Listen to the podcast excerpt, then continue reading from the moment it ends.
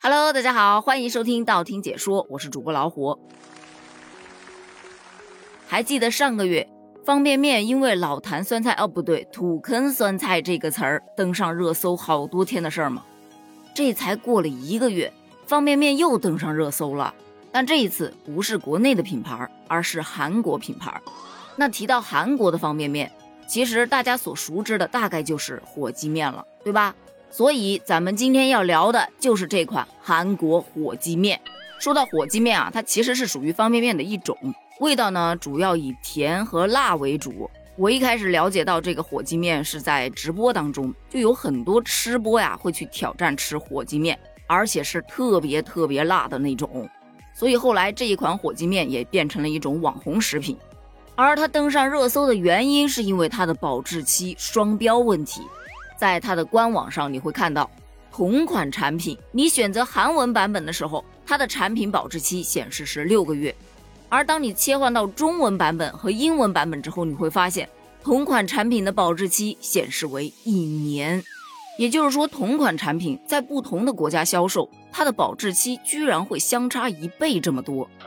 就有人表示啊，这其实是正常的，因为每个国家的食品标准不一样。这个其实很好理解。就说同样的一款产品，它检测出来的数值标准，在某些国家是合格的，属于合格产品，可以上市销售；但在其他国家，它可能不符合他们国家的标准，那在他们国家就不允许销售。那这款火鸡面，人家既然能上市，能够卖这么长时间，说明是符合国标才能上市的呀。所以网友是纷纷呼吁，赶紧提高咱们国家的食品安全标准，别让某些黑心的品牌钻了空子。与此同时呢，也有非常多爱吃这款方便面的小伙伴就表示啊，可能人家设定的是六个月以内食用，口感最佳，但一年之内也是可以吃的，也不一定啊。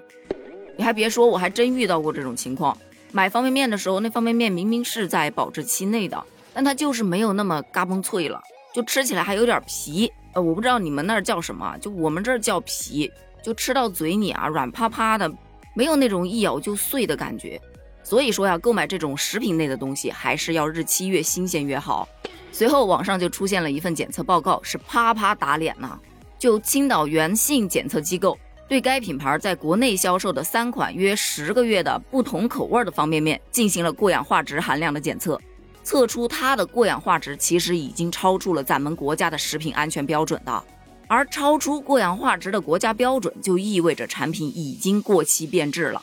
那过期的产品当然是不适合拿来销售的呀，所以这件事儿肯定是有问题的。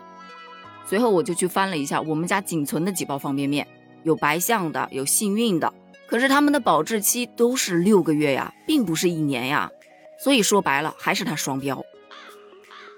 关于这件事儿，截至目前还没有一个明确的说法，但网友们是纷纷表示，又一次坚定了我以后吃方便面只吃白象的心。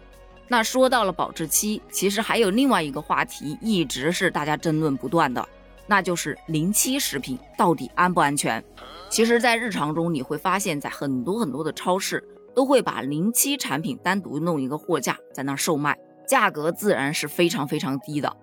此前就有专家表示过，临期食品不等于过期食品，只要在保质期内正常储存，安全性还是有保证的，所以大家是可以放心的去购买的。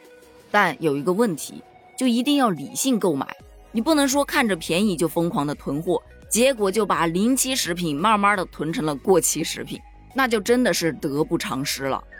所以在大家去选购临期产品的时候，第一当然是不要囤多了，第二个就是你要看在剩下的保质期内你能不能够食用完。如果说你非常有信心，马上就能把它吃光，没问题呀，买吧。那如果说你不确定，那就尽量的还是不要去掏这个钱了，免得放过期之后扔了又可惜，吃了又肚子疼，哎，多难受啊！另外一点要注意的是，你购买临期食品也一定要去正规的超市或者商店购买，不要选择那种无证经营的店铺，它的食品安全本身就没有什么保障，特别是那些小作坊的食品，它标注的生产日期是不是它真正的生产日期都还不一定呢，对吧？所以，如果大家发现了有这种篡改生产日期的违法行为，一定要向当地的市场监管部门去举报。毕竟，这食品安全这一块不能说完全靠市场监管部门去发现，咱群众也是可以贡献一份力量的嘛。那关于食品安全，你还有什么想聊的吗？欢迎在评论区给我留言哦，咱们评论区见，拜拜。